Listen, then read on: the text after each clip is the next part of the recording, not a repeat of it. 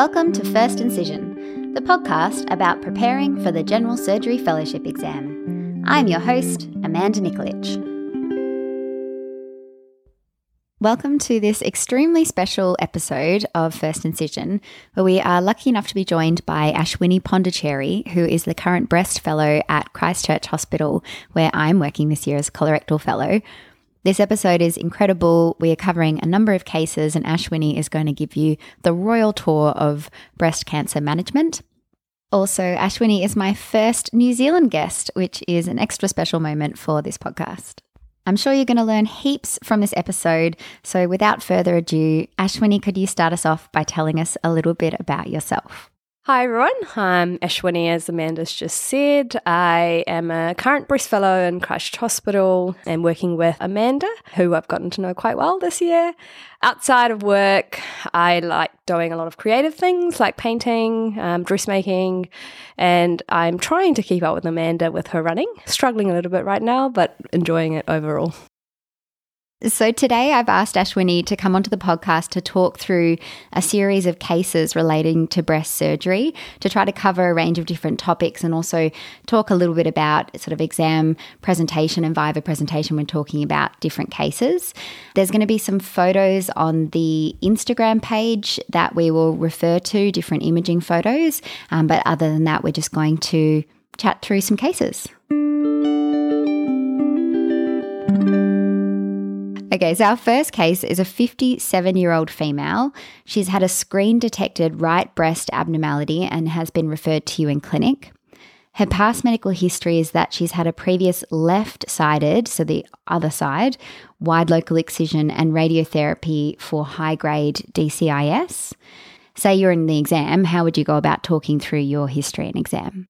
I think both in an exam and real life setting, with your history, it's really important to be systematic about it just to make sure that you don't miss any key aspects. So I would start by just asking my patients some demographic details like what do they do, who do they live with, what they usually do with their time to get a reasonable understanding of their functional status. And it's also a really nice way to establish rapport before you delve into sensitive things like a breast history and exam.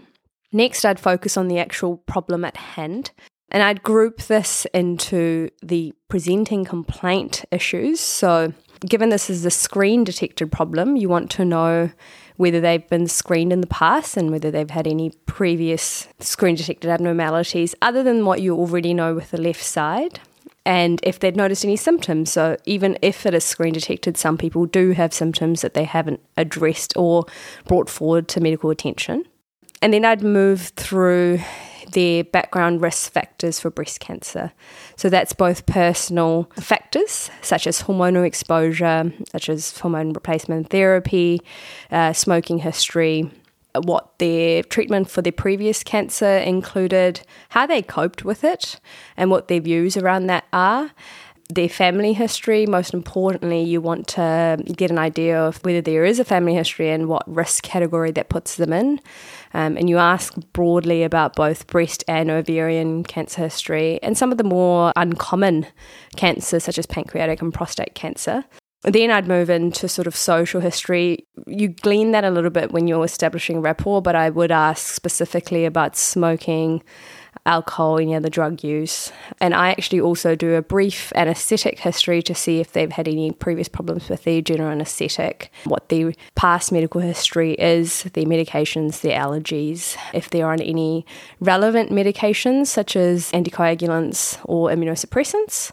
And then with the breast exam, really important, regardless of the gender of the clinician, to have a chaperone there and explain to the patient what's going to happen prior to doing any of the exam. So I start with saying we need to do an exam of both your breasts and also of your armpits and the neck region and that's really important to know whether there's any lymph nodes so that people have an understanding before you start doing it and then you tell them that ideally I'd like you to be exposed down to the level of the waist. And then you give them a little bit of time to process that, get into the particular position. You have your nurse there who is a chaperone but also an emotional support for the patient. If they want a family member there, that's completely reasonable as well. And then as with any other exam, you start with inspection, palpation, and then move through that and do it at a pace that's comfortable both for yourself and also for the patient. How do you systematically do a breast exam? So I'd start with having them exposed sitting up initially just to get a fair understanding of their size of their breast, the level of ptosis, and this is important when you're thinking about reconstruction options in the future or during the same operation. And then if there's any visual abnormalities that you can see, then I'd get them lying down and I'd start in a clockwise fashion using the palm of both my hands for my palpation of both breasts and then also bilateral axilla and also supraclavicular nodal basins and document my findings as I go. So, a little bit more in terms of history for this 57 year old lady. She had DCIS in the left breast in 2014, which was 8 millimeters in size and was high grade. It was excised with a wide local excision, and she had radiotherapy post operatively to the left breast with no endocrine therapy. Her past medical history is she has had a right partial nephrectomy in 2016. She went through menopause at age of 31 not on any hormone replacement therapy, and she has osteoporosis. She's a non insulin dependent diabetic on gliclazide, and she's got high cholesterol on rosuvastatin. On family history, both of her parents had lung cancer, but there's no history of breast or ovarian cancer, and she's an ex smoker, having quit eight years ago. On examination, she's got A cup breasts, and there's no palpable mass or abnormality seen, but she does have a well healed left sided breast scar from her previous surgery. So, having completed your history and exam and knowing that there is this screen detected abnormality in the right breast, what would you want to do next for this lady? So, with any breast abnormality, uh, you want to do triple assessment, which is imaging. And the standard imaging is a mammogram and an ultrasound, um, and depending on the findings, uh, biopsy. So we'll put some pictures up on the Instagram page, but I have here some mammographic images for this lady. In general, when you're looking at a mammogram, what are the sort of things you look at and what sort of system do you have for talking about mammograms? So, with mammograms, there are two standard views that you obtain, which is a craniocaudal view and a medial lateral oblique view.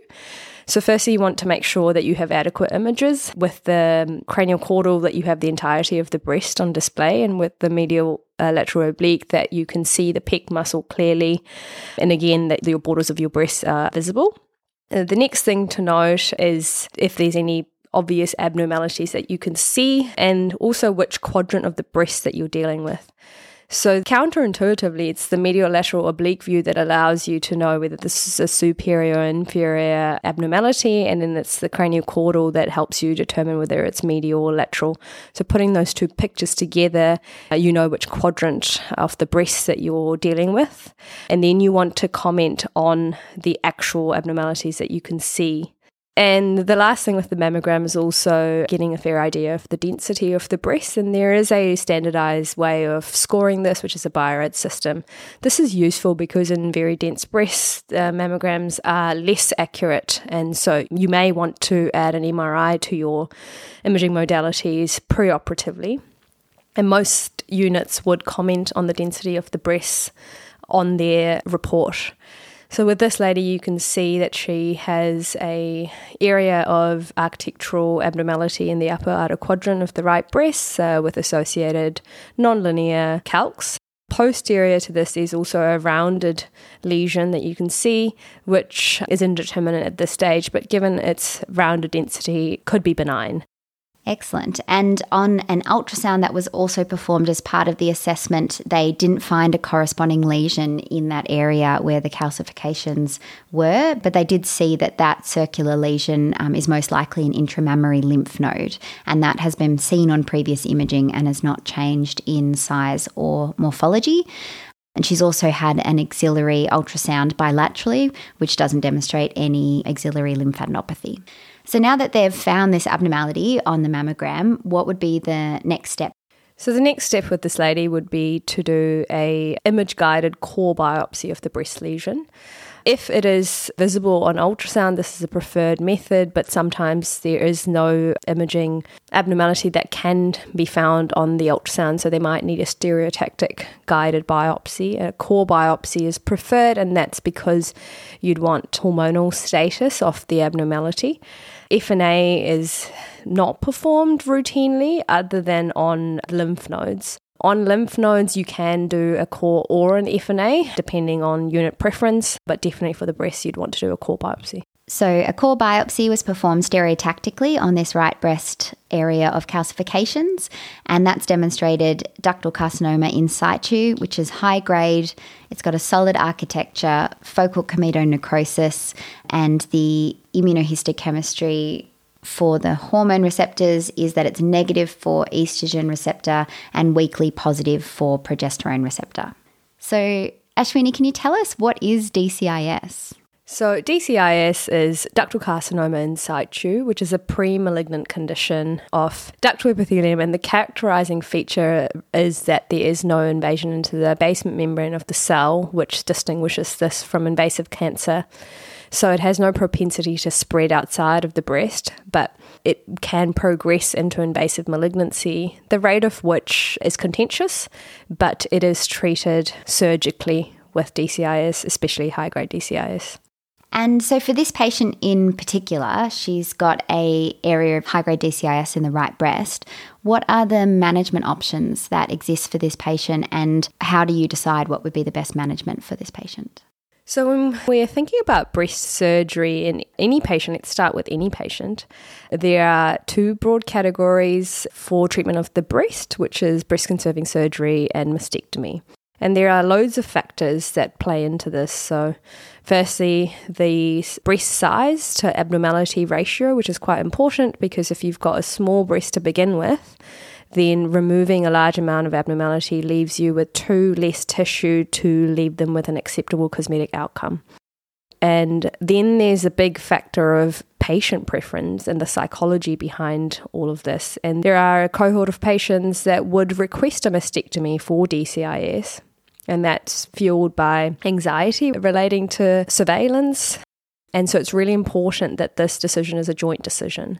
Coming back to the patient at hand, so she's got size A breasts, as we've previously mentioned, and she's got about 47 millimeters of calcifications, which is what we want to remove. And so that in itself is a lot of disease in a very small breast. So it would be difficult to do a breast conserving option for her. So I'd be counseling this patient for a mastectomy. But I'd also speak to the patient about whether or not she'd want to speak about reconstruction, whether in the immediate phase or the delayed phase but she does have a few comorbidities that would play a role into this decision making, especially this smoking. In terms of sentinel lymph node biopsy, if you were doing a breast conserving option for DCIS, unless there's a really high suspicion of invasive malignancy, such as mass associated with it. Sentinel lymph node biopsy is not routine in breast conserving surgery for DCIS. However, if you are doing a mastectomy for DCIS, you would want to stage the axilla with a sentinel lymph node because if you do not do this and you've removed the breast, you've lost your opportunity to adequately stage the axilla. If the pathology comes back and it's a cancer. Correct. And what's the role of endocrine treatment and radiotherapy in patients with DCIS? In terms of radiation therapy for DCIS, there is a nomogram that can be used, which is the MSK nomogram, that can be used to determine whether a patient will benefit from radiation therapy. In general, yes, it depends on the size, amount of low to intermediate grade DCIS. Radiation therapy may be omittable, but they should all go through an MDM setting. The reason that we don't offer radiation for DCIs as a blanket rule is because DCIs in general has very good survival. We're talking 98% 10 year survival. And there's actually morbidity and compliance issues that come with adjuvant therapy. And this applies to both radiation therapy and endocrine therapy. And in general, endocrine therapy for DCIs is not standard treatment. With endocrine therapy for DCIS in the patient that we're discussing at the moment, her original hormonal status was ER negative and PR weakly positive, so it would be very low benefit to give this patient endocrine therapy.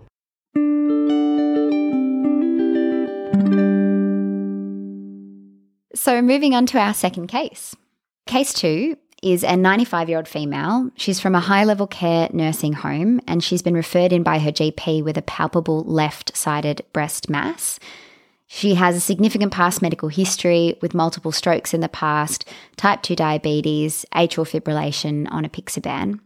What would your workup be for this palpable left breast mass?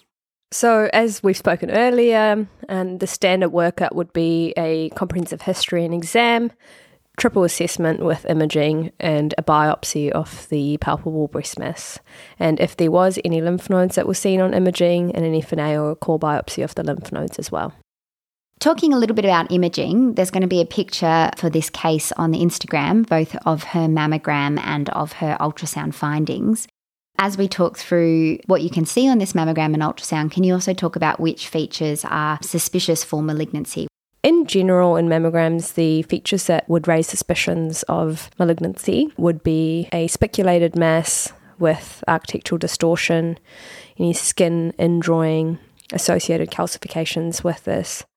The ultrasound features of a breast mass that should be commented on are the shape, the margin, the orientation, whether it's taller than wide, the echo pattern, and posterior enhancement or shadowing and associated calcifications. So, usually you would see architectural distortion, duct changes, skin thickening, retraction, crossing of tissue planes, vascularity, so either absent or internal or rim enhancing, and posterior acoustic shadowing as part of your suspicious features on an ultrasound. And so, looking at this lady's uh, mammogram and ultrasound, can you describe what you can see? So, on the left breast, there's two lesions at the six o'clock position and the three o'clock position. The largest one is the deep seated one at the six o'clock position, and the smaller one is the three o'clock position, which is closer to the nipple. Excellent. And these lesions both look pretty suspicious for malignancy. And just a little bit more information they didn't see any abnormal axillary lymph nodes.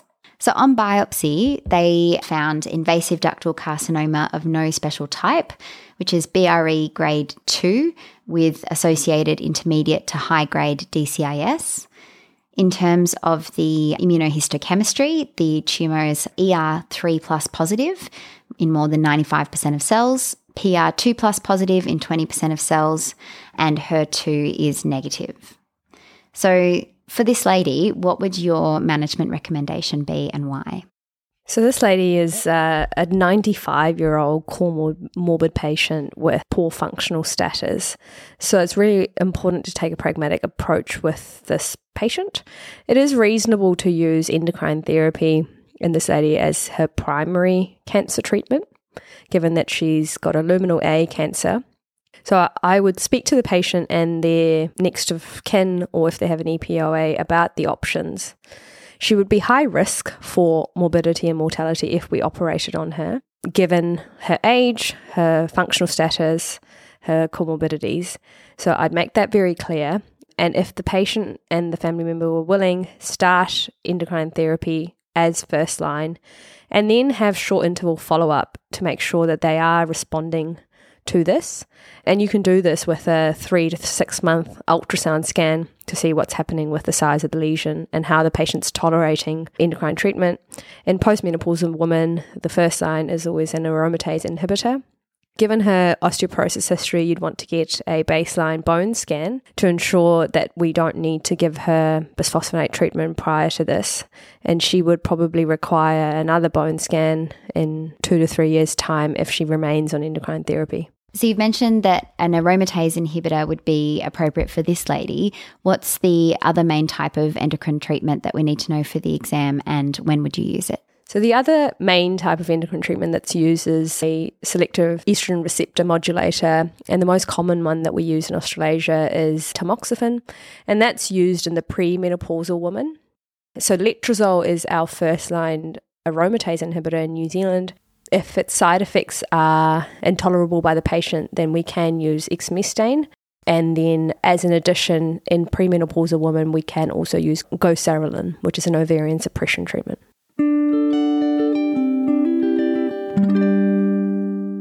So let's take a moment away from the cases. Um, I thought we could do a little operative viva. So, in this operative viva, I want you to tell me how you would perform a left sided simple mastectomy, and the patient has already been consented and is prepped and draped on the table. And do it in a sort of what you would do in the exam situation. Okay. In the exam situation, even though the, your stem has been the patient's prep and drape, I would still cover the preoperative steps that you would take. So in breast surgery, it's really important to mark the patient when they're awake, when they're sitting up. So you want to get a fair idea of where their inframammary fold lies when they're sitting up and the borders of the breasts. So I do this in the preoperative setting prior to the patient going to sleep once the patient's asleep, then I would make my definitive markings initially, which is where I would place my incisions. Important things to note is that you don't want to cross midline with the extent of your medial skin incision and also laterally. A lot of women have excess skin and tissue, so you'd want to incorporate this to make sure that you don't leave them with a large dog ear.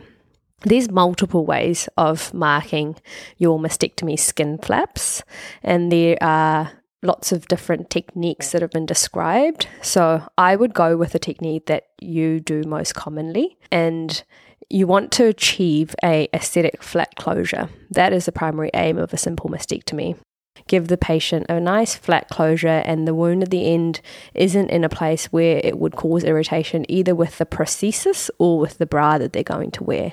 So that's why it's important to know where your inframammary fold lies and the borders of the breast because you want to give the patient the best sort of cosmetic outcome even in a mastectomy setting. In an operative viva, I would say that I would then open my skin flaps using a 15 blade. Then I would use retracting instruments to raise the skin flaps and create a mastectomy plane uh, using diathermy down to the chest wall.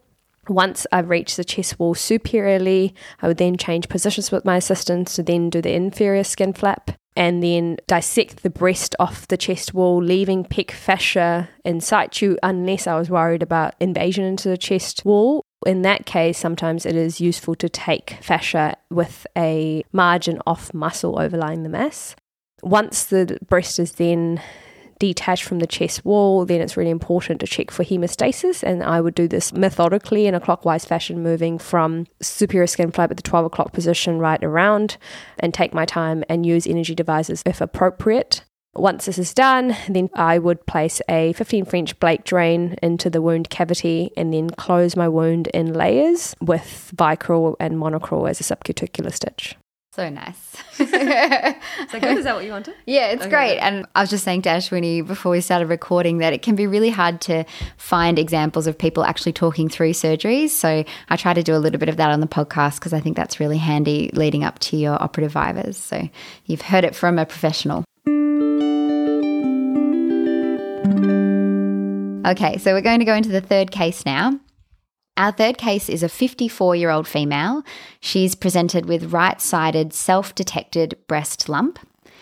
She's had a mammogram and an ultrasound that's demonstrated extensive right sided breast malignancy with multiple abnormal axillary lymph nodes on that right side.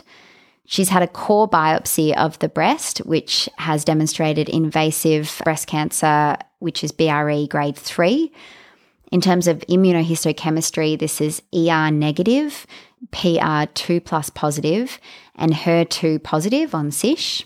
She's had an FNA of her axilla, which is positive for metastatic malignancy. So, what would be your next steps in the workup of this patient? This lady has node positive, extensive malignancy in her breast. An important thing to note with her is that she's HER2 positive. So, these two reasons that she would be appropriate for neoadjuvant chemotherapy up front, which is node positivity and also HER2 positive cancer. So the next steps with her would be to adequately stage her. And the way that we would do this is a bone scan to make sure that there's no metastatic disease, and secondarily a CT chest abdo pelvis. And also, it's, it's routine in our unit to do an MRI of the breast for patients undergoing neoadjuvant chemotherapy because that then becomes an imaging modality to check for response to treatment. The patient also needs a clip placed into the primary breast abnormality and also a clip placed into her positive lymph node. And again, this is important because if she has a complete radiological response post chemotherapy, then we need to know which area of the breast to resect to ensure that she has pathological response as well as just radiological. And there is a move towards doing less in the axilla with a node positive patient who shows response post neoadjuvant therapy in the axilla as well, which is why it's important to clip the lymph node. So, this lady gets systemic staging and she doesn't have any evidence of metastatic disease. So, what would usually be the treatment recommendation for this patient? So, they get AC, paclitaxel, and Herceptin in the neoadjuvant setting. The treatment period usually lasts six months, and they get a post treatment MRI scan to check for treatment response. Depending on treatment response, then you speak to the patient about surgical options. Post operatively, you want to know whether they've had a complete pathological response or if there's any residual cancer. If they had a complete radiological response or a significant radiological response, then it's reasonable to offer breast conserving surgery to a patient with localized wide local excision. And the methods are hook wire or non wire technology that's um, available right now. The factors that you would usually take into account between choosing breast conserving and mastectomy still apply. So the size of the breast, the area of the abnormality. And then the real nuance these days is what to do about the axilla in a post neoadjuvant setting. Given that they had a positive lymph nodes preoperatively, the standard practice is to do an axillary clearance regardless of the response to treatment in the axilla. However, more recently, there's been a push towards doing targeted axillary dissection, which the technical definition is removal of the clipped node as well as doing a sentinel lymph node biopsy instead of a complete clearance if they had a complete response on imaging. And the way that you would do this again differs with different surgeons, but you would do your sentinel lymph nodes with dual mapping with technetium and blue dye and removal of the clip node, either by localizing it using a non wire localizer or x raying the specimen of your sentinel lymph node to see if the clip node's in there. But the principle of it is removal of the clip node and doing a sentinel lymph node biopsy. And so, if the patient has a complete pathological response in the breast and the axilla, do they get any more ongoing treatment with oncology?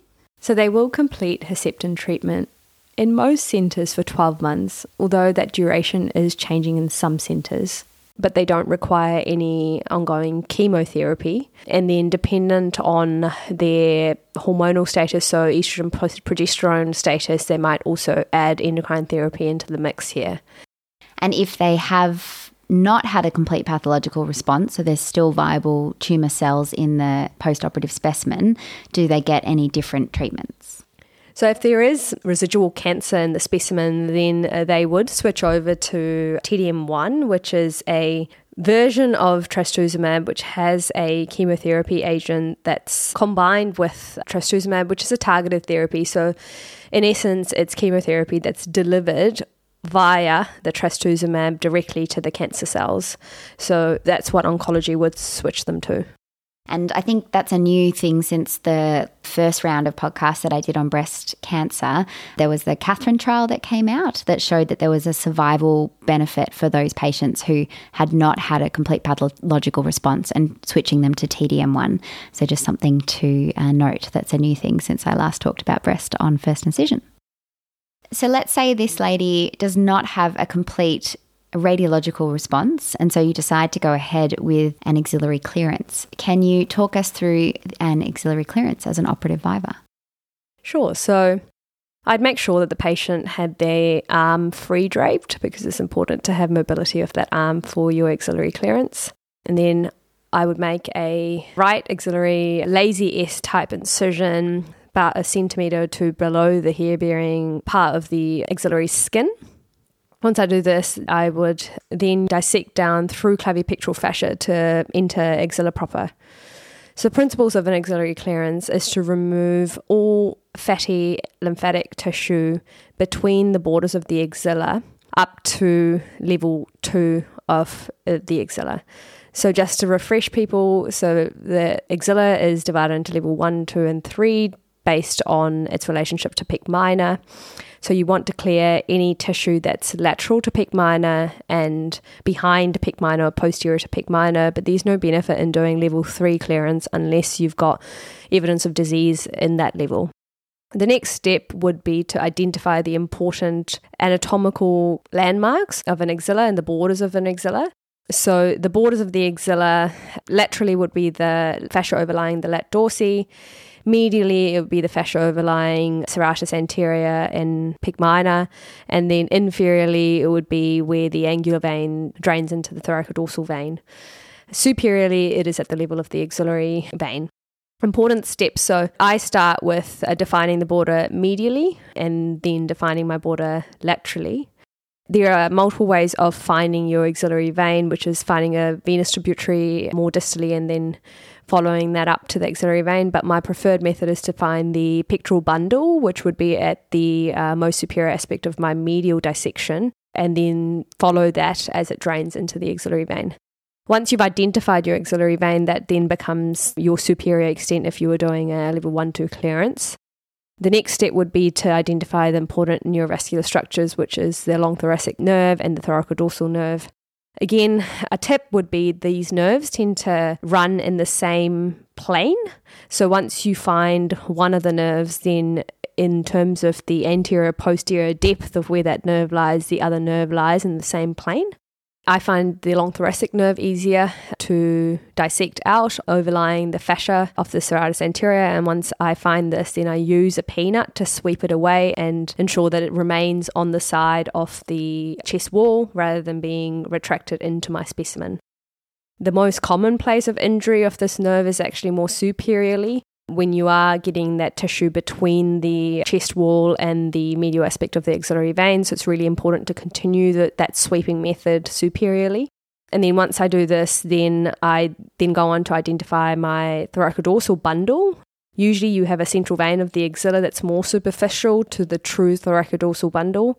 I wouldn't take this vein until I've identified the proper bundle. And once I've identified that, then I take the more superficial central vein of the axilla using leg clips and an energy device, whatever your preference is, and then sweep down all of the lymphatic tissue that is in between these two structures and then complete my lateral dissection, which is all the lymphatic tissue between the thoracodorsal and the lat dorsi, down to my inferior extent. Check for hemostasis. And then I'd actually palpate in my level three just to make sure that there isn't any palpable nodes, because if they are, you want to remove them and then I'd leave a 15 French Blake drain into the axilla. In really slim patients, sometimes I would have to drop that down to a 10 French. Then again, I would close the um, wounded layers with Vicryl and then Monocryl to skin.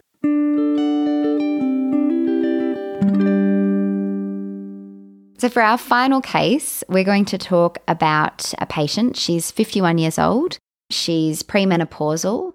She has a one month history of a heavy, painful breast with new nipple inversion.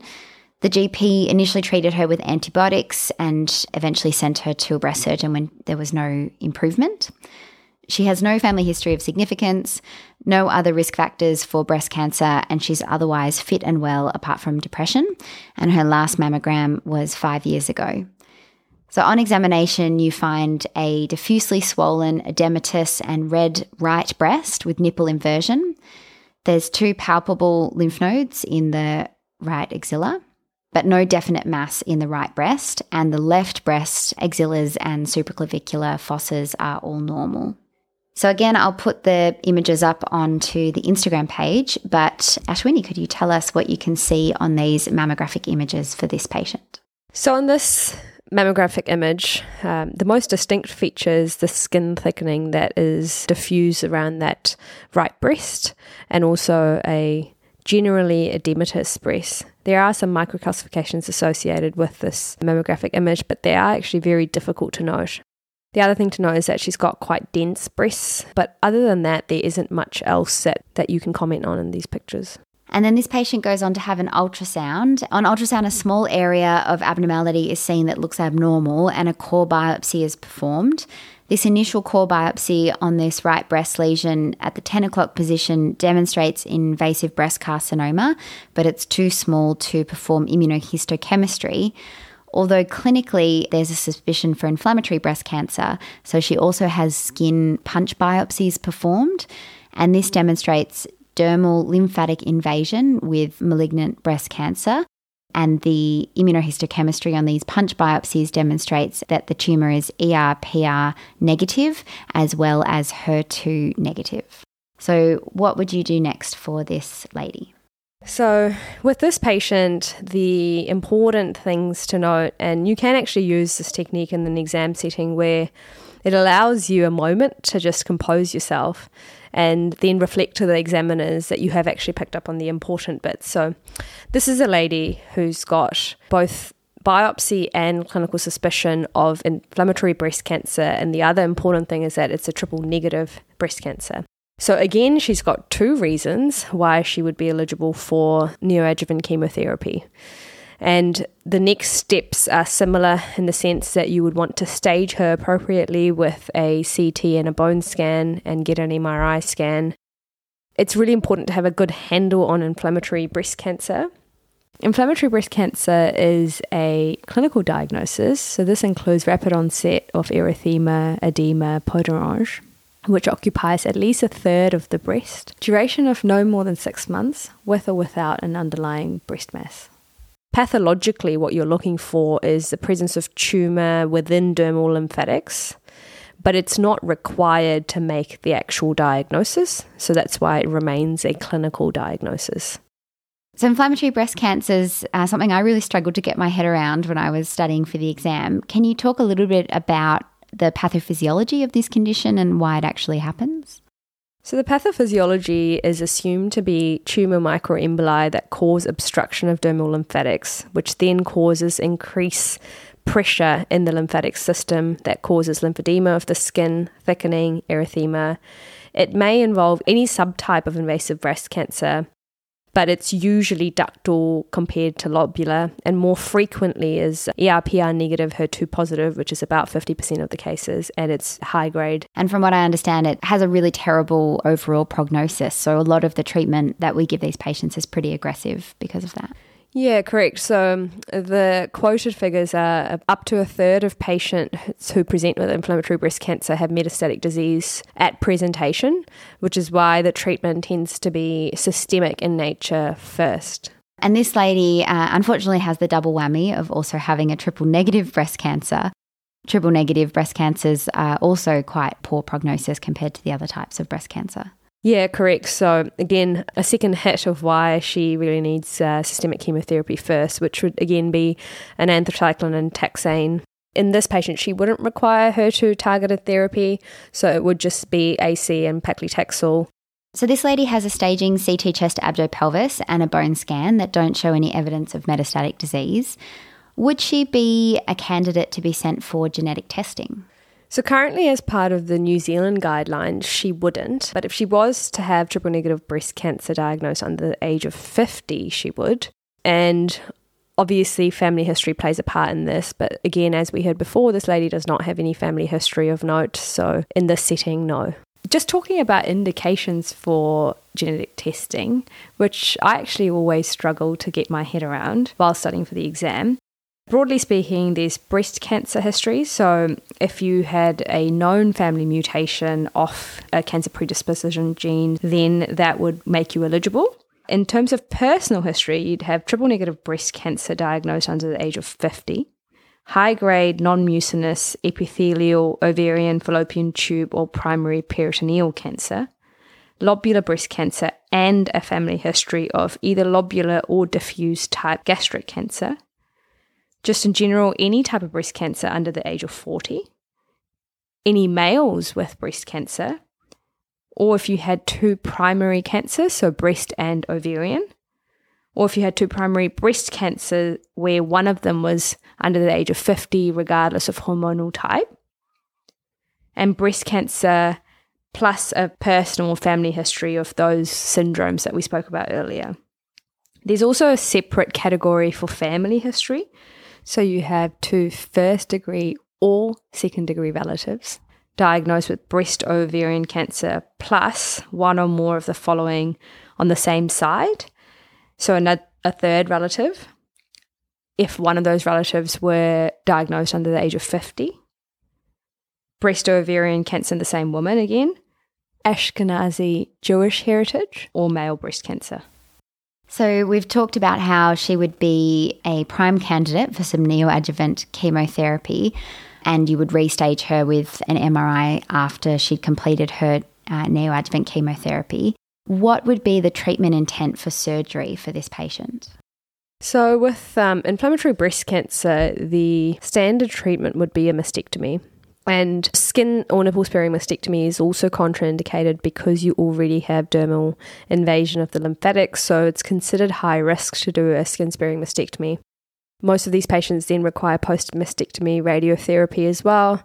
And in most units, then immediate recon is also out of the question because people don't routinely offer uh, immediate reconstruction when there is radiotherapy planned.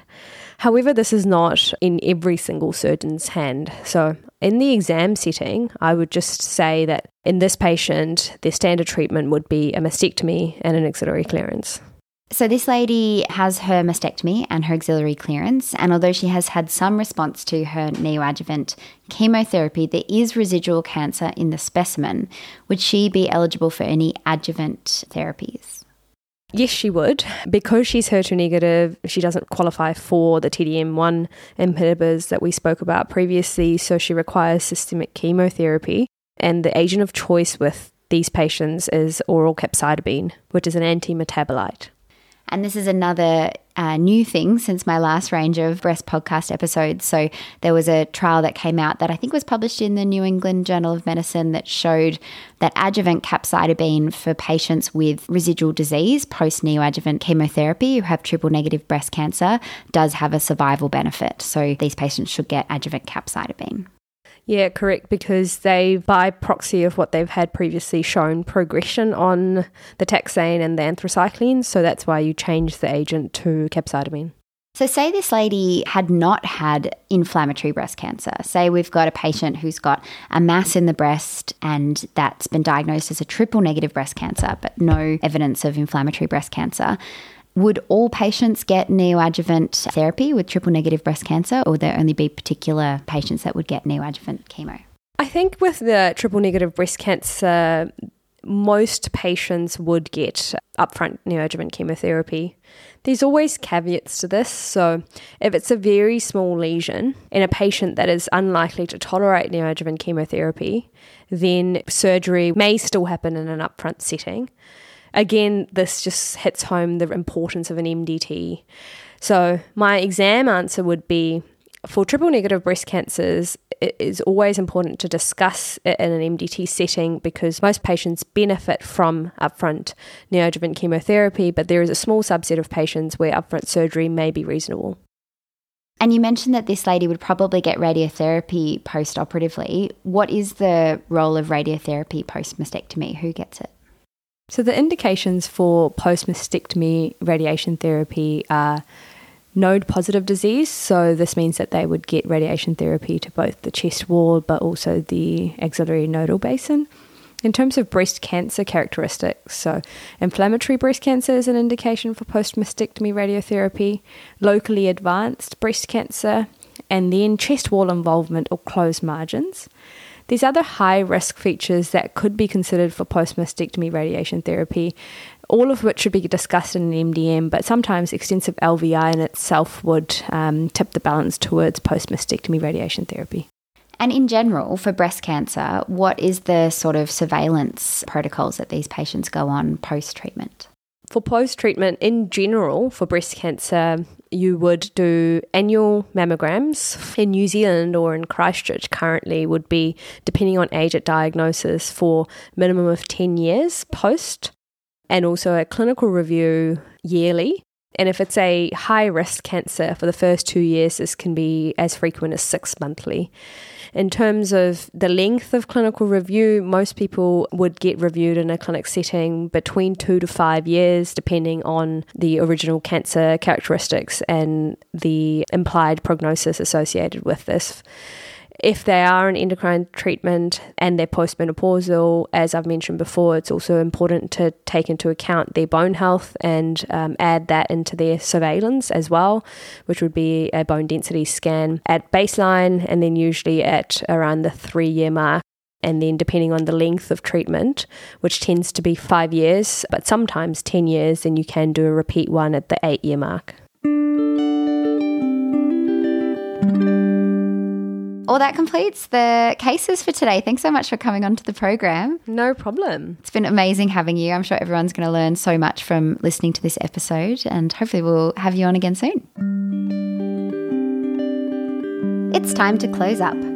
Thanks for listening to First Incision. If you have any comments or feedback, send us a message at firstincisionpodcast at gmail.com or follow us on Instagram at First Incision. Happy studying!